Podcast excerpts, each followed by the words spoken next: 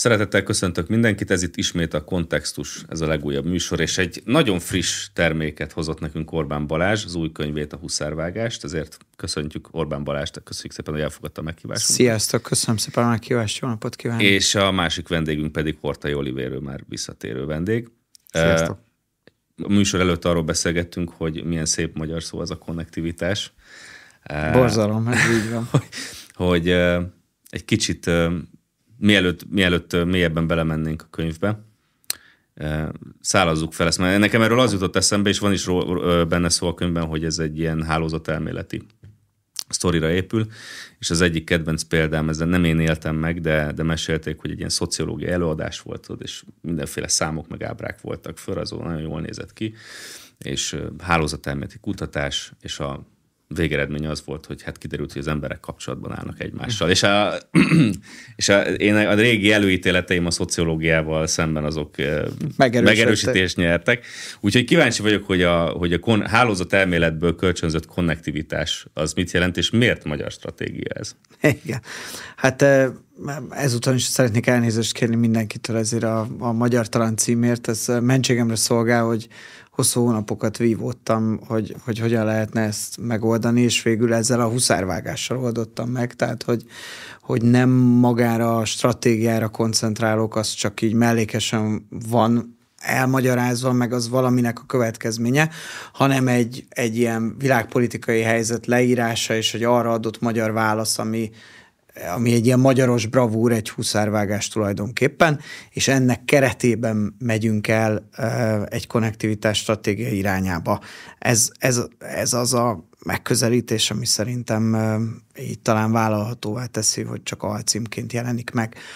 Ugye a, a dolog az azért tud szerintem érdemes lenni, mert ugye az elmúlt 13-14 évben Magyarország sokat erősödött, a miniszterelnök is sokat beszél arról, hogy szerintünk most már van egy magyar modell, hogy mi hogyan csináljuk a dolgokat. Ezt nyilván szívesen mm, szívesen visszük külföldre a szónak abban az értelmében, hogy szívesen beszélünk róla, ha van érdeklődés, egyre nagyobb az érdeklődés, de ez Magyarországról szól. Ugye mi azért nemzeti politikai erő vagyunk, ebből azt következő, hogy nem gondoljuk azt, hogy amit mi csinálunk, az mindenhol alkalmazandó és alkalmazható, annak az, az azért működik, mert nemzeti sajátosságok vannak benne, de ha valakit érdekel, akkor szívesen elmondjuk ezt a magyar modellt.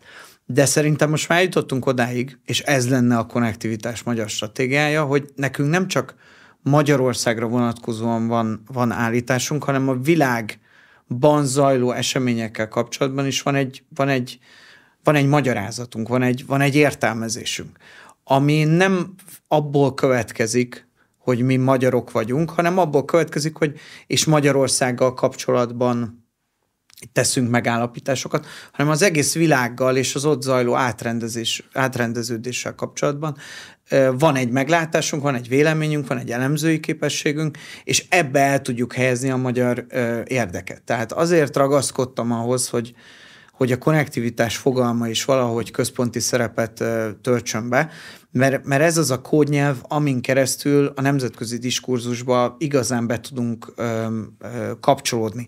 Tehát, hogy azt mondjuk, hogy a világ átrendeződik, ezt mi így látjuk, azt mondjuk, hogy a nyugati világ nagy része az a blokkosodás, decoupling, de-risking irányába megy. Miért? Hogyan néz ez ki? Azt mondjuk, hogy szerintünk ez nem jó, nem jó a világnak, nem jó a nyugatnak, nem jó Európának, de nem jó Magyarországnak se. Ezért mi egy alternatív útvonalon indulunk el, mi egy kulcsország ország szerepet szeretnénk betölteni, és a konnektivitás, ami egy nemzetközileg értelmezendő fogalom, ennek szeretnénk egy új jelentést adni, ami a 21. század viharaiban a kis kulcsország szerepet betöltő államokat tudja segíteni, mint stratégiai alap, és mi ezt követjük, és ennek milyen szakpolitikai leágazásai vannak, így épül fel tulajdonképpen a könyv. Én egy picit az alcím másik szavába kapaszkodnék bele a stratégiába, hogy azt írod a könyvben, hogy ö, ezekben az időkben kötelező stratégiát ö, alkotni, és az előző könyved is a stratégia alkotásról szólt.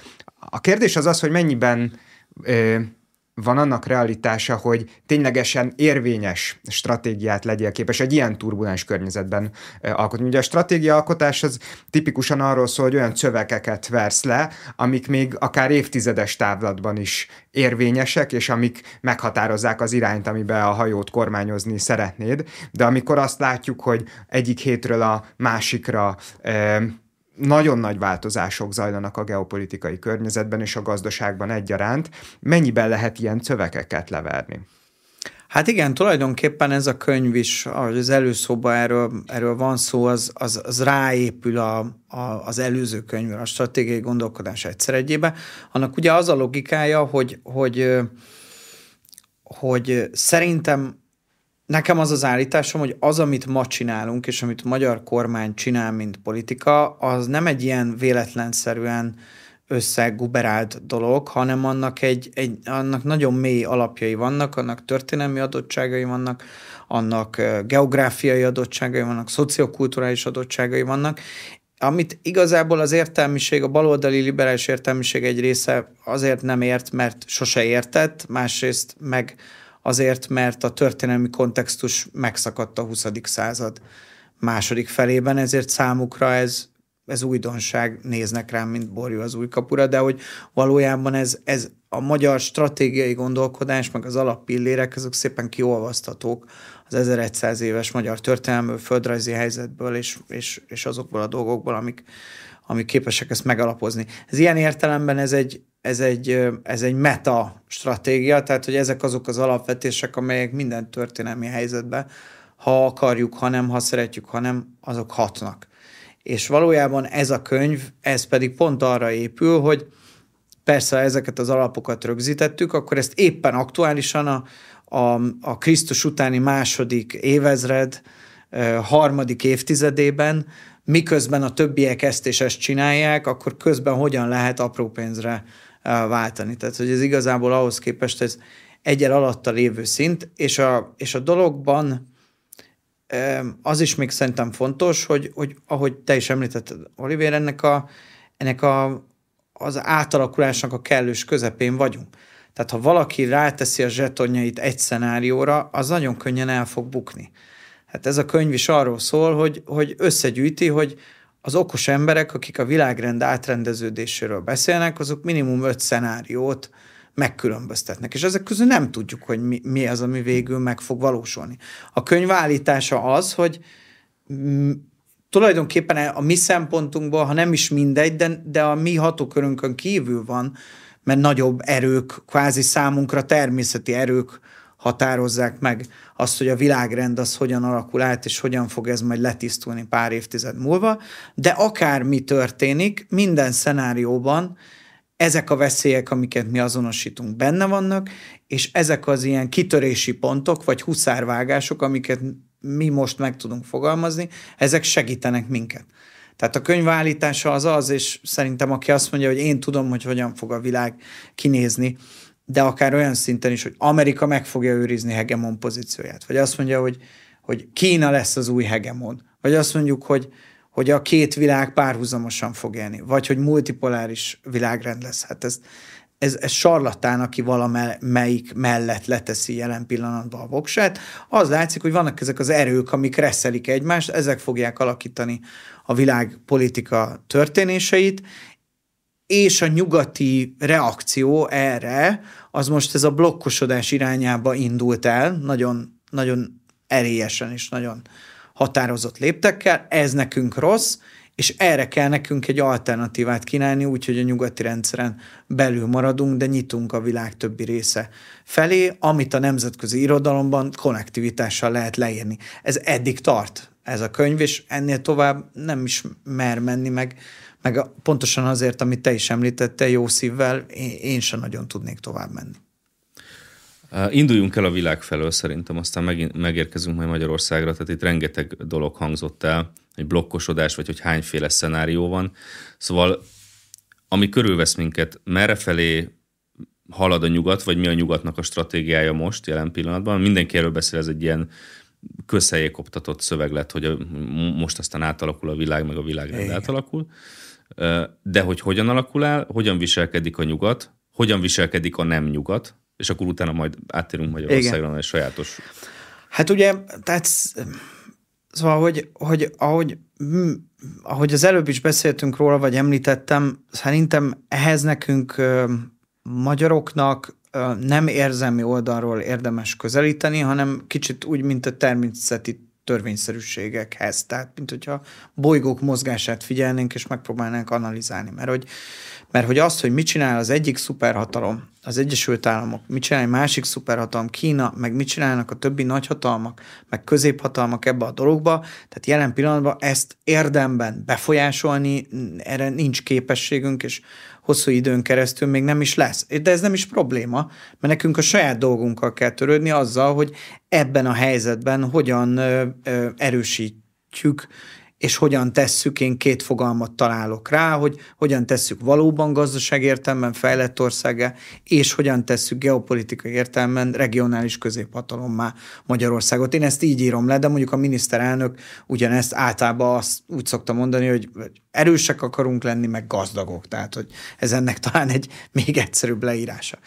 És, és ebben a világrend átrendeződéséről is szerintem éppen ezért nem általánosságba kell beszélnünk, hanem hogy, hogy mi az, ami ebből minket érdekel, vagy ami ebből minket érint. És ebben a könyvben ez úgy van megfogalmazva, hogy ami biztosan véget ért, anélkül, hogy tudnánk, hogy mi lesz a helyette, az egy neoliberális világrend.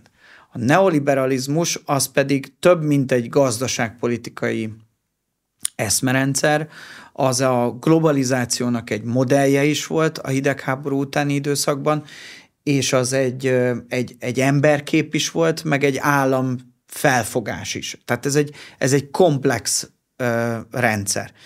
És a világrendnek az a része, ö, az a neoliberális értelmezése ö, ért szerintem véget, amelyik azt mondja, hogy ha te sikeres akarsz lenni, sikeres országot akarsz magadnak, akkor ennek a neoliberális ideológiának, meg rendszernek az alapvetéseit kell átvenned az emberképét, az államfelfogását, a gazdasági modelljét, és ehhez kapcsolódik egy olyan támogató nemzetközi környezet, nemzetközi intézmények, nagyhatalmak, szuperhatalmak, amik szintén, hogyha ezt az átvételt hajlandó vagy megtenni, akkor ez az intézményrendszer, meg ez a politikai gazdasági erőközpont, ez megtol téged annyira, hogy te is bekerülsz a sikeres, fejlett, és, és, és jelentős országok táborába. Nálunk é, ez volt kb. a rendszerváltás e, ígéret. Igen, ez a tranzitológiának a, a logikája.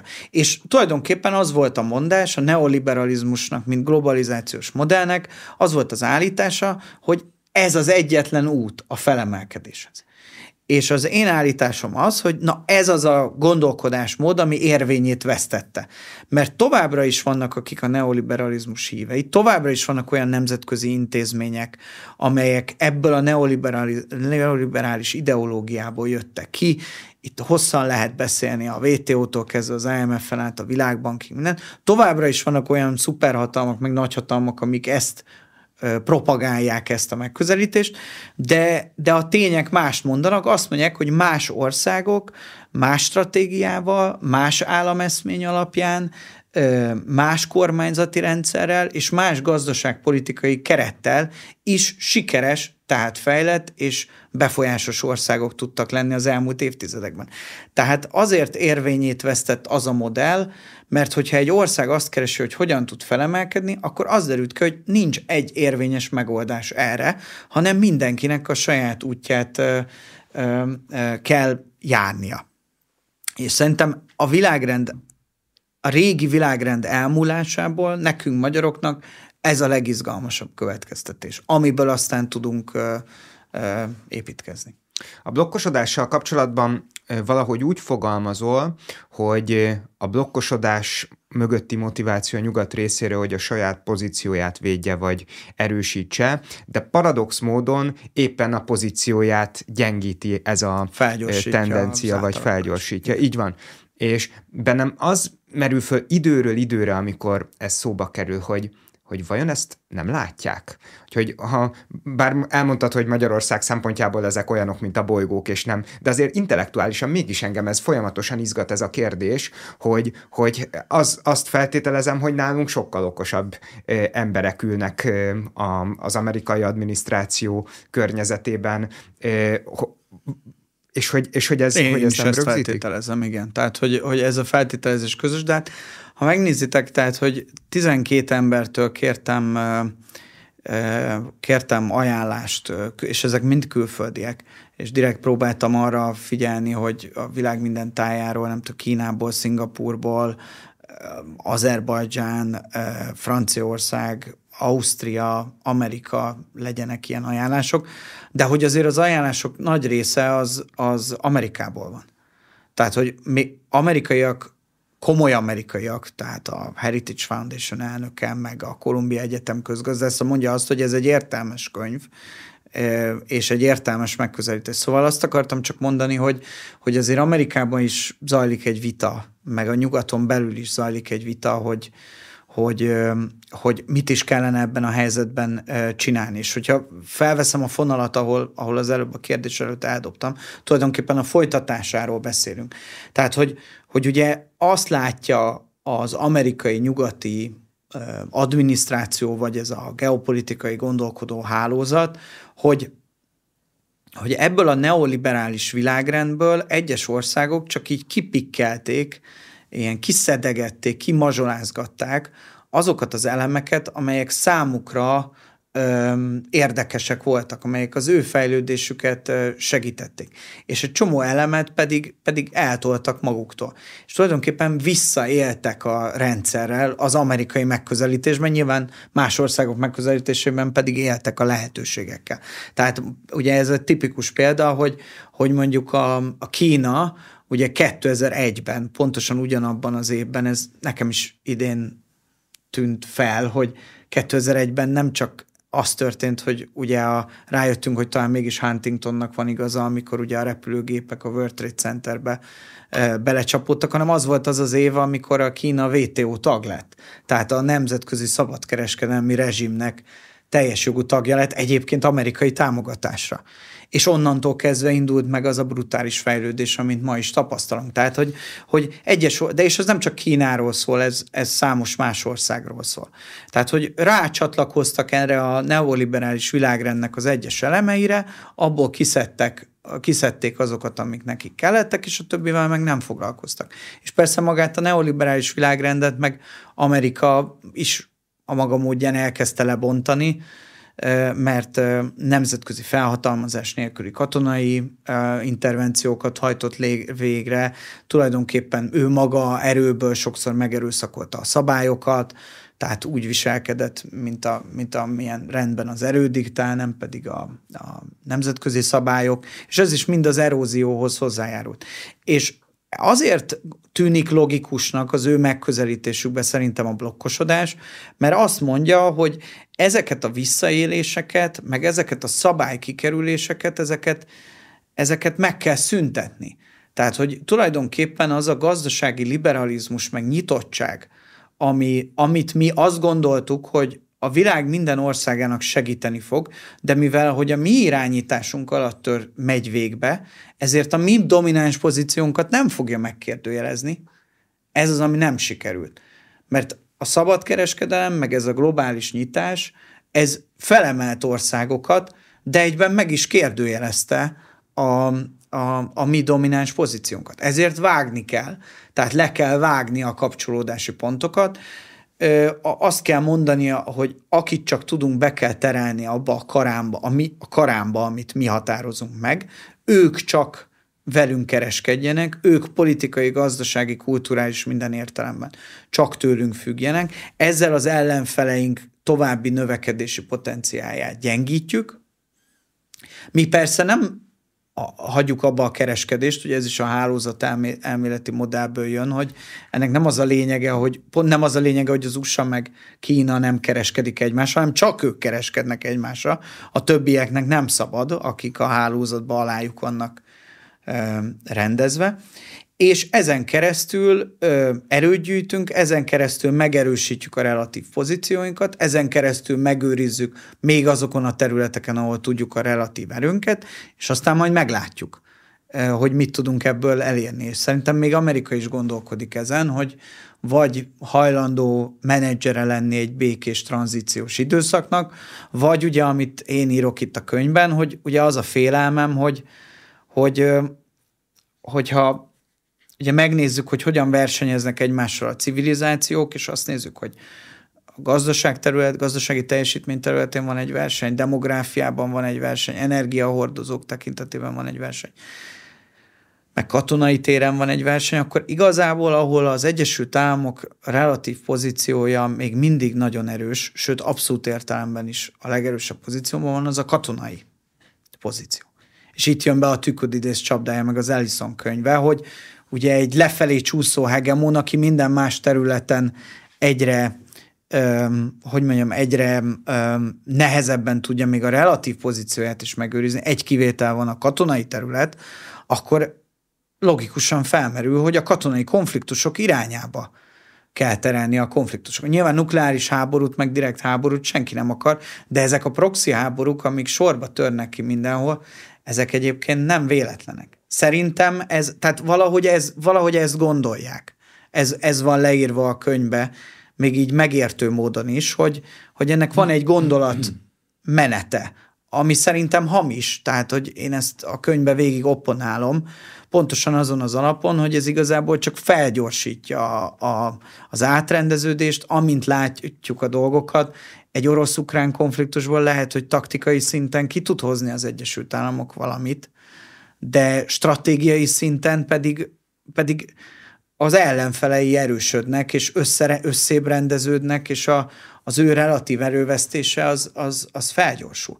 Tehát szerintem ez nem értelmes, és a világ számára sem értelmes, mert a katonai konfrontáció irányába viszi az eseményeket, elzárja a felzárkózás lehetőségét számos középhatalom, meg kisország elől, tehát változtatni kellene ezen, és nem jó, hogy ebbe az irányba megy a nyugat, de egyébként van egy logikája ennek.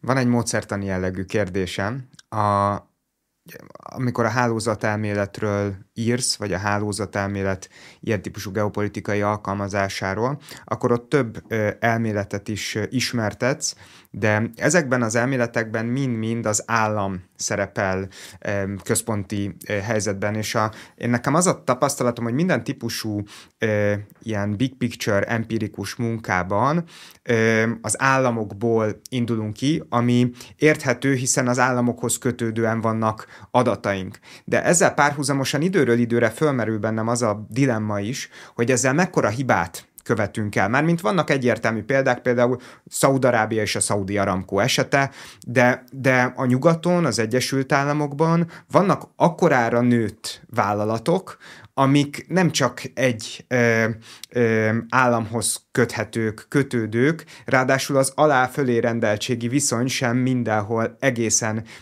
egészen egyértelmű. Hogy, és ez a hálózat elméletben szerintem különösen felmerül, különösen erősen felmerül ez a probléma, hogy az, hogy az államokból kiinduló hálózatokat, a hálózatok mennyiben különbözőek, mint, a, mint hogyha mondjuk vállalatokból indulnánk ki, amit ugye nem tudunk megtenni, mert nincsenek meg a kellő mélységű adataink hozzá. Erről mit gondolsz? Igen, hát szerintem ez egy nagyon fontos felvetés, és én azért azt remélem, hogy ezt, hogy ezt helyre teszi a könyv, mert hogy szerintem az a, az a dolognak a, a, a lényege, hogy ugye ez a konnektivitás, ez valójában ez a 90-es évek neoliberális kulcsszava volt. Ugye ezt a 90-es években a, a Lipsik használták, tehát a Jeffrey Sachs 90-es évek privatizáció közgazdásza aminek az volt a logikája, hogy illeszkedett ebbe a globalizációs modellbe, amiről az előbb beszéltünk. És most meg ugye Mark Leonard, a European Council of Foreign Relations vezetője, ő írt egy könyvet, hogy a konnektivitás így jó, úgy jó, amúgy jó. Aztán tíz évvel később meg írt egy könyvet, hogy a konnektivitás így rossz, úgy rossz, amúgy rossz. Tehát, hogy aztán pedig ezt teljesen eldobta a, a, a liberális oldal, mert azt mondta, hogy a konnektivitás veszélyes, mert hogy megerősíti az ellenséget, léket üt a hajón, kiengedi a szövetségeseinket egy másik világba, amit mi nem akarunk, és a többi, és a többi. És ez, ezért nem a konnektivitás, hanem a decoupling, meg a de-risking az, a, az az irány. Most az én logikám az az, hogy nekünk egy más konnektivitás fogalmat kell használni, meg kell fognunk ezt a fogalmat, és kell egy új jelentést adni neki a, a 21. században, vagy vissza kell térni az eredeti jelentőségéhez. Az eredeti jelentőség az valahol ott van, amit te is mondtál, hogy ha egy ország nem periféria, hanem, hanem, hanem kereskedelmi útvonal, a kapcsolódások középpontjában fekszik, akkor amint a kapcsolódások számát meg tudja sokszorozni állami, meg, meg magánterületen is, azzal az, az a, a relatív előnyök azok ezen keresztül a relatív előnyök száma és minőség és mennyisége felülmúlja, vagy felülírja a relatív hátrányok mennyiségét, minőségét és számát. Tehát, hogy ezzel erősödni tudsz, ez egy ilyen kitörési pont. És én csak annyiban fókuszálok az államra, hogy azt mondom, hogy egy konnektivitás stratégia az nem tud, különösen egy olyan ország esetében, mint Magyarország, szervesen lezajlani. Tehát, és a nagyobb országok esetében is ez a konnektivitás stratégia, ez állami ösztönző rendszereken keresztül történik meg. Tehát ezek állam által meghirdetett stratégiák, amikbe az állam beleteszi azokat a diplomáciai erőforrásokat, amik kellenek, amiben a állami, vála, állami vagy magánvállalatoknak segít exportpiacot találni, amiben a külföldről idejövő befektetőket meggyőzi, hogy jöjjenek ebbe az országba, amin keresztül ő az a infrastruktúra fejlesztéseket megcsinálja, azt nem tudják magánszereplők megcsinálni. Tehát, tehát, hogy maga komolyan gondoljuk, hogy mi egy találkozási pont akarunk lenni, egy konnektív gazdaság akarunk lenni, akkor az természetesen nem lehet egy, csak egy állam által működtetett ö, dolog, de az, hogy az állam hajtja végre ezeket a stratégiai elemeket, egészen odáig, hogy nagy sporteseményeket rendezünk, meg hogy infrastruktúrát fejlesztünk, meg intenzív FDI beáramlás van, meg hogy exportpiacokat keresünk a legnagyobb magyar vállalatoknak. Ebbe valamilyen módon az államnak egy koordináló, meg egy, meg egy faltörőkos szerepet vinnie kell. Tehát azért azt be kell látnunk, hogyha mondjuk azt akarjuk, hogy a, hogy a legnagyobb magyar olajvállalat, vagy energiavállalat hogy a két legnagyobb energiavállalat ne csak régiós szereplő legyen, hanem globális szereplő, olyan piacokra tudsz bemenni, ahol az állam meg a kormány töri az utat. Tehát ugyanez a bankszektorban. Tehát miért tud a legnagyobb magyar bank Közép-Ázsiába terjeszkedni? Azért, mert Magyarország és a közép-ázsiai országok között a konnektivitás jegyében az elmúlt években annyit erősödött a, a, a viszonyrendszer. Tehát, hogy ez, e, a, a, én amellett érvelek, hogy ez sokkal több, mint az államok közötti kapcsolat. Ez kultúra, ez tudomány, ez gazdaság, ez üzlet, ez politika, sport, ebben minden benne van, de az államnak minden területen figyelnie kell, és mint egy ilyen grand, grand strategy, ezt meg kell hirdetni, és az ehhez szükséges feltételrendszereket a háttérben biztosítani kell. Ugye te amellett érvesz, hogy a nyugatnak sem érdeke a, valójában a blokkosodás, Magyarországnak meg egyáltalán nem. Ugye Magyarország ismeri azt, amikor blokkokban kell élnie. Egyik vagy másik blokkhoz tartozik. Ugye nyilván a 90 utáni helyzet az kicsit más, mert ott mégiscsak mi dönthettük el, hogy merre, meddig. De a kérdés meg az, nem is voltak blokkok. Hogy, igen, egy, meg, meg utána egy, már nem is volt. volt. Igen, utána már nem volt blokk, utána már nem voltak blokkok. De hogyha több szenárió is van, mint legalább öt forgatókönyvet írsz, akkor Magyarország hogy tudja megoldani? Tehát egyrészt hogyan tud felkészülni radikálisan más szenáriókra, és hogyan tudja ezt a problémát megúszni? Ugye a történelmi tapasztalata Magyarországnak az, hogy szerintem ez a hely csodálatos, de pont azért, mert találkozási pont, tehát hogy minden átmegy rajtunk, ezért átmegy rajtunk a német hadsereg, átmegy rajtunk a szovjet hadsereg, és, mind, és aztán ott vagyunk, hogy, hogy próbálunk kálai kettőst játszani, de aztán valahova odasodródunk, és akkor valamelyik blokkhoz tartozunk, akik éppen háborút viselnek egymással. Tehát, hogy egy ilyen kiszámíthatatlan környezetben ezen a helyen, ahol Magyarország van, ezt ma úgy nevezik, hogy geopolitikai szituáció, vagy geopolitikai helyzet, hogyan lehet azt megoldani, hogy ez újra ne történjen meg. És azért, azért gondoltam arra, hogy ezt megkérdezem a konnektivitással kapcsolatban, hogy ugye az első világháború előtt is az volt a, az általános bölcsesség, hogy hát mindenki annyira össze van kapcsolódva gazdaságilag, hogy egy nagy háború az gyakorlatilag nem lehetséges, mert hát gazdasági érdekek vannak, aztán mégis lett egy nagy háború. É, abszolút, majd aztán még abszolút, egy. Abszolút.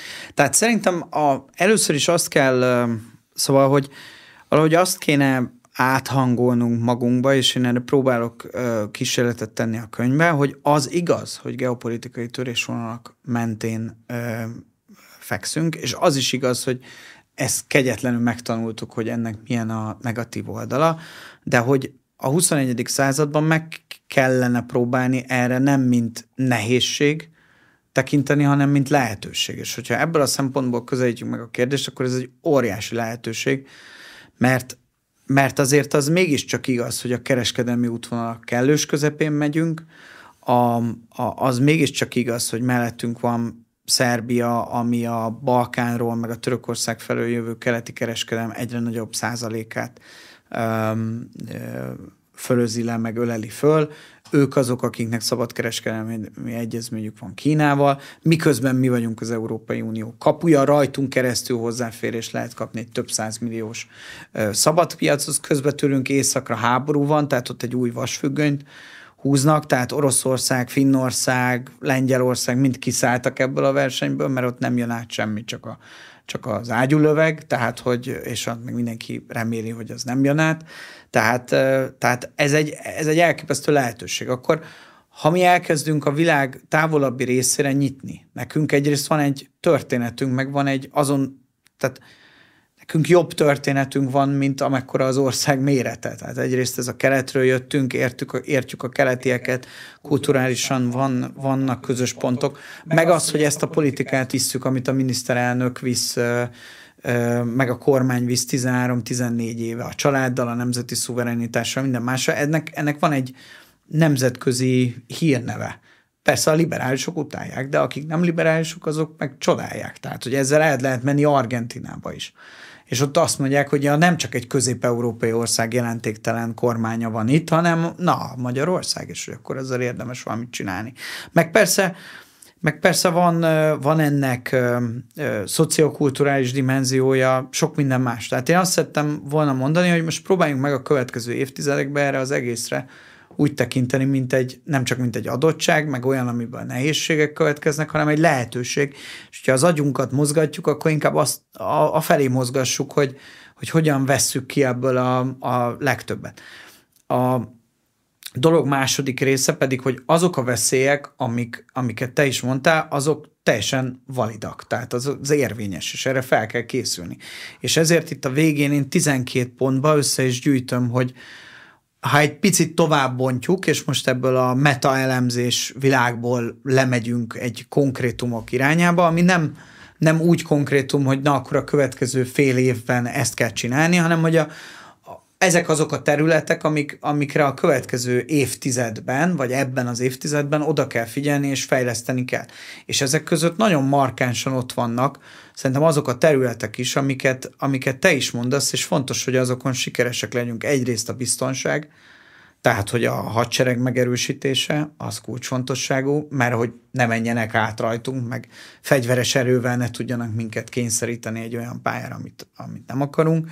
A nemzeti érdek alapú külpolitika, ami egy erős, kiterjedt külkapcsolati hálózatrendszert feltételez, a belső társadalmi stabilitás, ami nélkül egy ilyen konnektivitás alapú stratégiát nem lehet jól végrehajtani, tehát ebben benne van a közrend, benne van a középosztályosodás politikájának a, a folytatása, benne van a nemzeti egység, nek a fenntartása a legfontosabb külpolitikai területeken, mert hogy ma minden, amit csinálunk külpolitikai téren, hiába van heves támadás alatt a, a baloldal pártok oldaláról, meg a szélső jobb oldaláról is nemzeti konszenzus van az összes ilyen ügyben a kutatások szerint, vagy pártpolitikai támogatáson átívelő konszenzus, vagy egyetértés.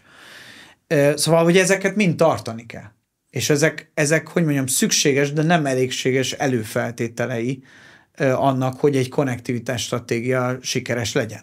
Tehát ha nincs hadseregünk, akkor ne is vágjunk ebbe bele, mert akkor előbb-utóbb azok a kényszerítő erők valahogy Hát igen, az a baj, hogy a bolygók, hogyha mozognak, és mi hát, ezt nem befolyásolhatjuk, és nekünk bár, ütközik egy nagyobb bár. bolygó, akkor az kellemetlen. Szerintem egyébként van szó. történelmi perspektívában már az is egy nagy eredmény, és egy nagyon pozitív fejlemény, hogy azok a közéleti beszélgetések, viták, amiben a te könyved is bekapcsolódik, azok jelentős részben arról szólnak, hogy mi lenne Magyarország érdeke. Hogyha visszatekintünk mondjuk a privatizációs időszakra. Ja, ilyen nem volt, hogy magyar érdekű. Akkor az hát egy sokadrangú ez... kérdés volt. Most viszont azt látjuk, hogy, hogy azon megy a matek inkább, hogy na akkor most mi, mit kéne csinálni, hogy nekünk a legjobb legyen.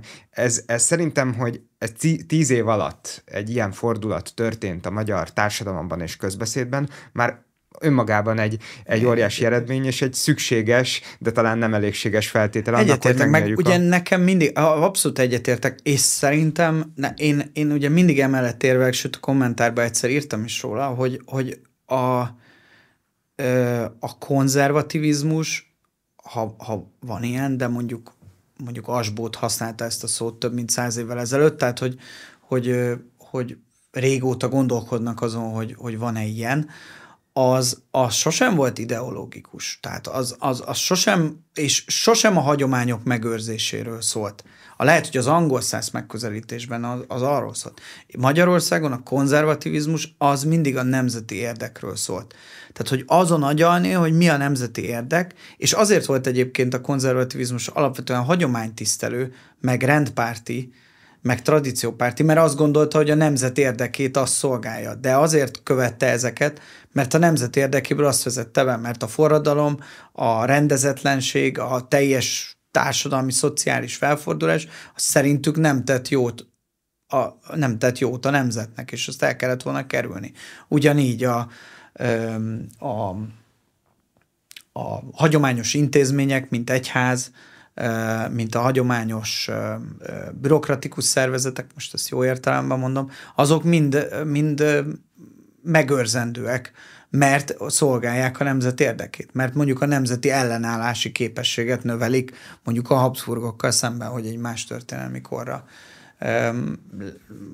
korról hozzak példát. Tehát szerintem ez, ez egy nagyon régi hagyomány, és egy nagyon élő hagyomány, és egy nagyon pragmatikus hagyomány, és ezt mindenki érti. Tehát ez nem kell politikai jellemzőnek lenni, ezt a, az ember fölül a vonatra, és miközben, miközben utazik a vonaton vidéken, és beszél az emberekkel, akkor ők is értik, hogy hát könyörgöm, ennek az egész dolognak az a lényege, hogy valahogy hozzuk ki belőle, nem az, hogy egy dogmát, egy ideológiát szolgáljunk, hanem, hanem hogy valahogy úgy manőverezzünk, hogy abból mi erősebben jöjjünk ki. És ez egy, hogy, hogy ez, ez uralja a, a diskurzust, és hogy erről, ezzel kapcsolatban vannak még különböző frontok is, és hogy még az ellenfél is ezen keresztül kénytelen beszélni, mert ugye látjátok, még a baloldal is kénytelen igazodni ez a narratívához, és elég gyengén próbál érvelni amellett, hogy hát nekünk az lenne az érdekünk, ha elfogadjuk, hogy elfogadnánk, amit Brüsszel mond, mert attól erősebb lennénk, hát nyilván,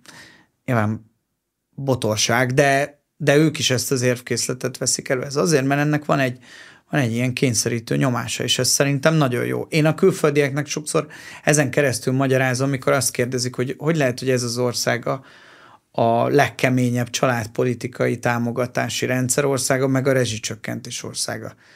Az egyik az, az, az egy ilyen konzervatív dolog, de akkor vannak egyébként liberális tankönyvekben megtalálható piacgazdaságbarát elemek is, meg van a rezsicsökkentés, ami egy hardcore szocdem intézkedés. Hát mondom, hogy azért, mert nálunk ez, ez nem dogmatikus, hanem, hanem mindig akkor, és úgy rakod össze, ahogy, ahogy a nemzeti érdek szempontjából a legfontosabb. És Asbótnál is ez volt, ha már Asbótot hoztunk, hogy ott tíz éven belül a magyar konzervatívok egyszer beváltottak, mert egyszer úgy érezték, hogy privatizálni kell a magyar vasutakat, egyszer meg azt érezték, hogy államosítani kell.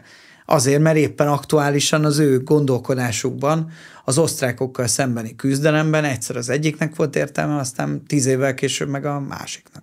Nekem ez, ez egyébként kül, bocsánat, ez nem csak Magyarországon van így, tehát szerintem ez a dogmatikus konzervatív, ez, ez egy kicsit modern jelenség, ezt a igen, neokonzervatívok igen, vezették igen, be, igen, de Borzalom. Angliában mondjuk az, hogy a Thatcher is, meg a Disraeli is konzervatívok voltak, az két teljesen különböző irány volt. Abszolút. csak egy megjegyzés. Abszolút, abszolút. Ez egy modern jelenség, ez ami modern meg, jelenség. megöli a konzervatív gondolkodást is. Nekem tetszik ez a kulcsállam vagy kulcsország vízió, és világos, hogy azok a pontok, amiket a könyved végén írsz, azok a szükséges feltételek, hogy belekezdjünk, az merült föl viszont kérdésként bennem, hogy az, hogy ezeken felül sikerül-e megvalósítani ezt, mennyiben a szerencse kérdés, és mennyiben lehet ráhatása mondjuk a kormányzatnak. Tehát úgyis mondjuk történelmi viszonylatban úgy is föl lehet tenni a kérdést, hogy, hogy az, hogy Svájc a világháború alatt pénzügyi központtá vált, vagy az, hogy India a szankciók kikerülésének központja, központjává vált az olajpiacon, az mennyiben Svájc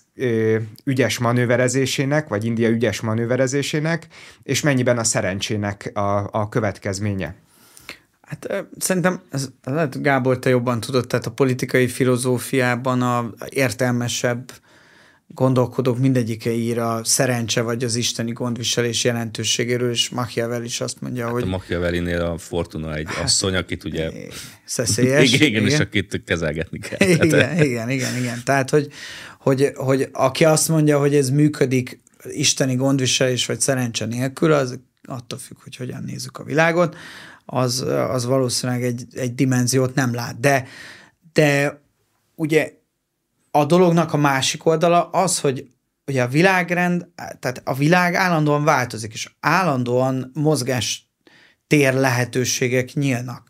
És az viszont rajtad múlik, hogy észreveszed ezeket a lehetőségeket. És mi azt gondoljuk, hogy ezen keresztül paradox módon most újra nyílik egy lehetőség. Ugye a könyvben elég sokat beszélek arról, hogy, hogy, hogy kicsit így ebből a szempontból így van egy fejezet, ami csak arról szól, hogy most próbáljuk meg, megérteni, hogyha valaki messziről ránéz erre az országra, hogy Magyarország, akkor, akkor mit lát? Tehát, hogy objektívan ez az ország micsoda, és hogy, és hogy mit ért el az elmúlt 30 évben. És ott kb. az a megállapítás, hogy, hogy ugye ez egy kicsi, alapvetően nyitott, exportorientált ö, gazdaságpolitikával egyébként a GDP-ét az elmúlt 13 évben megsokszorozó ország, amelynek egy nagyon erős identitása van, és az identitását védi, és ennek keretében az elmúlt évtizedben, amikor a, el tudta zavarni a posztkommunistákat, meg a, meg a globalista lipsiket,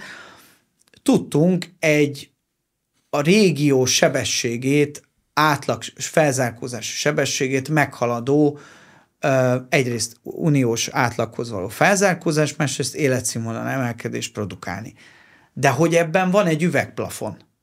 Mert, mert azt látjuk, hogy ahogy a, ahogy a nyugati, a, az európai energia e, most nem csak szószoros értelmében, hanem átvitt értelmében is apad, meg a nyugati energia apad, ha azon gondolkozunk, hogy hogyan fogjuk a következő ugrást ö, ö, megcsinálni ebben az évtizedben, akkor azt látja mindenki, hogy ugyanezzel a stratégiával nem fog menni.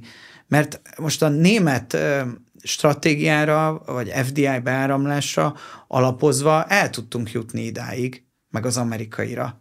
De van, aki azt fogja mondani, hogy a következő évtizedekben a németek egyrészt képesek lesznek az erőkivetítésű szintjüknek az emelkedésére, másrészt a, akkor Közép-Európára fognak fókuszálni. Tehát és valaki azt gondolja, hogy majd Brüsszelből annyi felzárkózási forrást fogunk kapni, ami elegendő lesz arra, hogy még egy ugrás megcsinálják. Hát most beszélnek Ukrajna felvételéről. Az egész uniós büdzsé 20%-et Ukrajnának kéne adni, és mindenki nettó befizetővé válna, hogyha ez bekövetkezne. Tehát, tehát egyszerűen azt keresed, hogy hol van, hol van tér, mozgástér, ami, amiből, amiből egy dobbantót tudsz hát most már itt képzavarokba megyek bele, de, de hogy hol tudsz magadnak egy dobbantót ácsolni, amiben még egy ugrást ebben az évtizedben meg tudunk csinálni, és ebből az látszik, hogy csak ilyen konnektivitás logika alapján tudjuk ezt megcsinálni. Tehát, hogy egyszerűen onnan is be, behozunk energiát, ahonnan eddig nem, és az nem azt jelenti, hogy a meglévő szintet le kell építeni. Ugye ezért baromság azt mondani, hogy ez az egész arról szól, hogy már bocsánat, nem tudom, hogy lehet-e ilyen szót használni, de megtörtént. már megtörtént, igen. Tehát, hogy, hogy, hogy azért nem értelmes azt mondani, amit az ellenzék mond, hogy, hogy ez az egész arról szól, hogy a, a nyugatból kijöjjünk, meg az Európai Unióból kijöjjünk, meg elhagyjuk a szövetségeseinket, mert hát a dolognak pont az a lényeg, hogy mi ebbe a rendszerbe vagyunk. Ez az egyik legnagyobb értékünk a világ többi része felé. De hát, hogy honnan jön egyébként a felhajtó erő? Onnan jön, hogy mi találkozással ponttá tesszük Magyarországot, egy kulcsországát tesszük, ahol van egy stabil politikai vezetés, van egy kiszámítható terep a nyugat és a keleti technológia együttműködésének, diversifikáljuk az exportpiacainkat, diversifikáljuk az infrastruktúra, mondjuk energia beszerző képességünket, építünk egy fejlett infrastruktúrát, és ezen keresztül megnöveljük a, a, a jólétet, meg a szerepünket a legalábbis a szűkebb környezetünk alakításában. Tehát én, én nem, Szóval fontos a szerencse, de az is fontos, hogy a jól mért föl a lehetőségeket, és én ezeket a lehetőségeket látom a következő évtizedekben Magyarország számára. Minden más az, az, az, az ehhez képest szegényes. És amikor a miniszterelnök azt mondja a, a kongresszusi beszédben, hogy nekünk akkor ezt használni kell, és energiatárolásban a világ vezető hatalmai közé kell e, emelkedni, ezt azért mondja, mert ez, az, ez egy vezető iparág. Tehát ez most egy új iparág. Most a következő 5-10 évben eldől, hogy ez az iparág hova települ. És mondhatjuk azt, hogy ez települjön máshova, de akkor, akkor nálunk minden ehhez kapcsolódó, meg előző generációs ipar, az le fog épülni. És, és akkor nem fogjuk tudni a, az energiatárolás területén éllovasok lenni. Most pont van egy olyan geopolitikai sajátosság, egy adottság, hogy be tudjuk szívni ezeket a, a, a beruházásokat, a magyar hozzáadott érték is meg tud benne jelenni, és ezáltal gazdasági felhajtó erő re tudunk szerteni, és mint egy hullámra rá tudunk ülni, és a következő öt évben megvan, hogy hogy hogyan emelkedünk felfelé. Nekem a legjobban az a rész tetszett a könyvben, amikor a konnektivitás és a reziliencia kettősségéről írsz. Meg is mondom, hogy miért, mert a legtöbb korábbi ö, olvasmányélményemben általában vagy az egyikre, vagy a másikra helyezték a hangsúlyt, és, és tetszett, hogy te kifejezetten kiegyensúlyozottan tekintesz. Részben ehhez kapcsolódik, és kifejezetten fölírtam magamnak, rá szerettem volna kérdezni, hogy most meg is említetted az egyik olyan ágazatot, amire ahogyan te fogalmaztál, több zsetont kell, mármint nem a könyvben, hanem most az előbb, hogy több zsetont kell, vagy, vagy érdemes rakni, és azt is írod a könyvben, hogy, hogy most Magyarország a 11.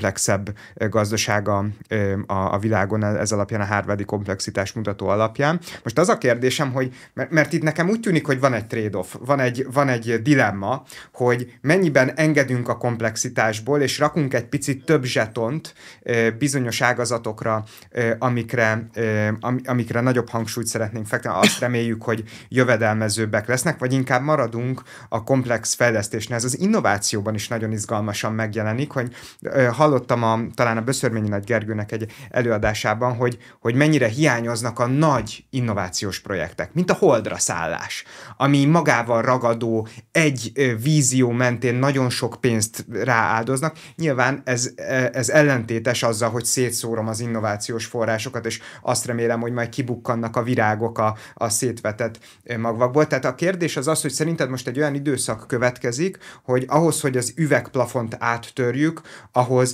koncentráltabbá kell tenni ezeket a típusú allokációs döntéseket? Hát nem, szerintem nem erről van szó. A komplexitásnak ezt a, ezt a szintjét meg kell őrizni, mert, mert a reziliencia szempontjából ez fontos. De ugye itt másként kell nézni, tehát ha mondjuk azt mondjuk, hogy autóipar, az, az egy szelete ennek a gazdaságnak. Tehát az az autóipar, ami ma Magyarországon van, az tíz év múlva nem lesz. Tehát az megszűnik. Tehát ha, nem csinálunk semmi, ugye itt az a, ez a ez az, amit fordítani kell a gondolkodáson. Tehát ha nem csinálunk semmit, akkor nem megmarad a komplexitásnak a, ez a szintje, hanem az csökkenni fog. Tehát ha azt akarjuk, hogy az új típusú elektromobilitásra épülő autóipar is megjelenjen Magyarországon, sőt, nagyobb szerep, akkor mozogni kell, és akkor beruházni kell, mert különben ez le fog épülni. Tehát az látszik, hogy azok a gyárak, amelyek ilyen új típusú elektromobilitással kapcsolatos fejlesztéseket nem csinálnak itt, meg nem gyártanak, a régióban sem. Ettől szenved Szlovákia. Tehát amikor Szlovákiában beszélnek, ami ugye egy komplex gazdaság most még, autóipari nagyhatalom is most még, de pont erről beszél a szlovák elit, hogy, hogy ezeket, a, ezeket a nagy beruházásokat egyáltalán nem tudták elszívni, mert a nyugati országok inkább a saját országaikba viszik ezeket a beruházásokat, tehát a németek nem kelet-közép-európában, hanem Németországba építik ezeket a gyárakat, és ugye a szlovák politikának a, a erőtlensége miatt ők pedig ebbe a globális versenybe, amik a beruházások mennek, ebben most nem tudtak elindulni. És ennek nem most lesz következménye, hanem majd, amikor sorba fogják jel- bejelenteni a gyártásnak a leállítását, visszavételét, stb. stb. Hát ez, a, ez az egyik része. A másik része, hogy én, én is azért azt gondolom, hogy, és ez benne van a, a könyvben az egyik pontként a végén, hogy vezetőiparágakat ki kell, ki kell jelölni mert nem lehetünk mindenben jók, azokat a vezető iparágakat ki kell jelölni, amiket igazán nyomunk.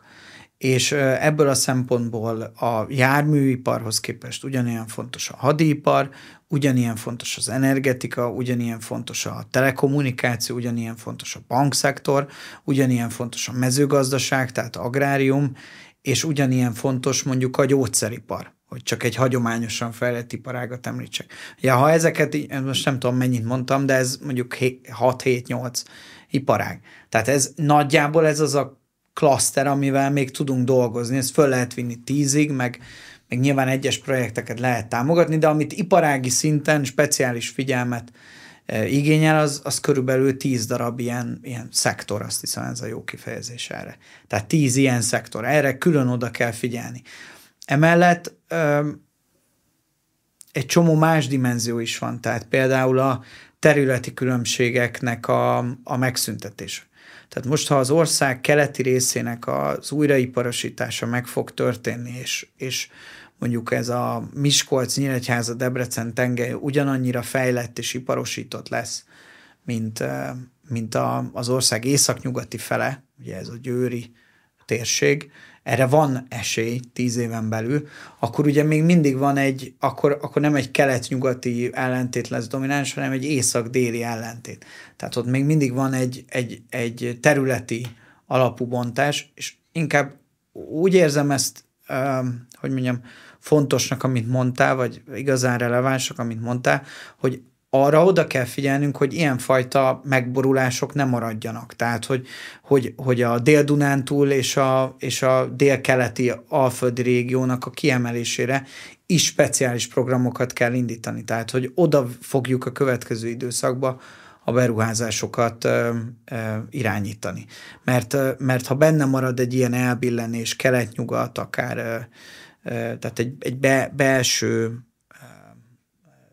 egyenszilárdságot megtörő rendezetlenség van, akkor ez könnyen okozhat politikai instabilitást. Erre oda kell figyelni, és ilyen értelemben is fontos a komplexitás, hogy mindenhol legyen valami.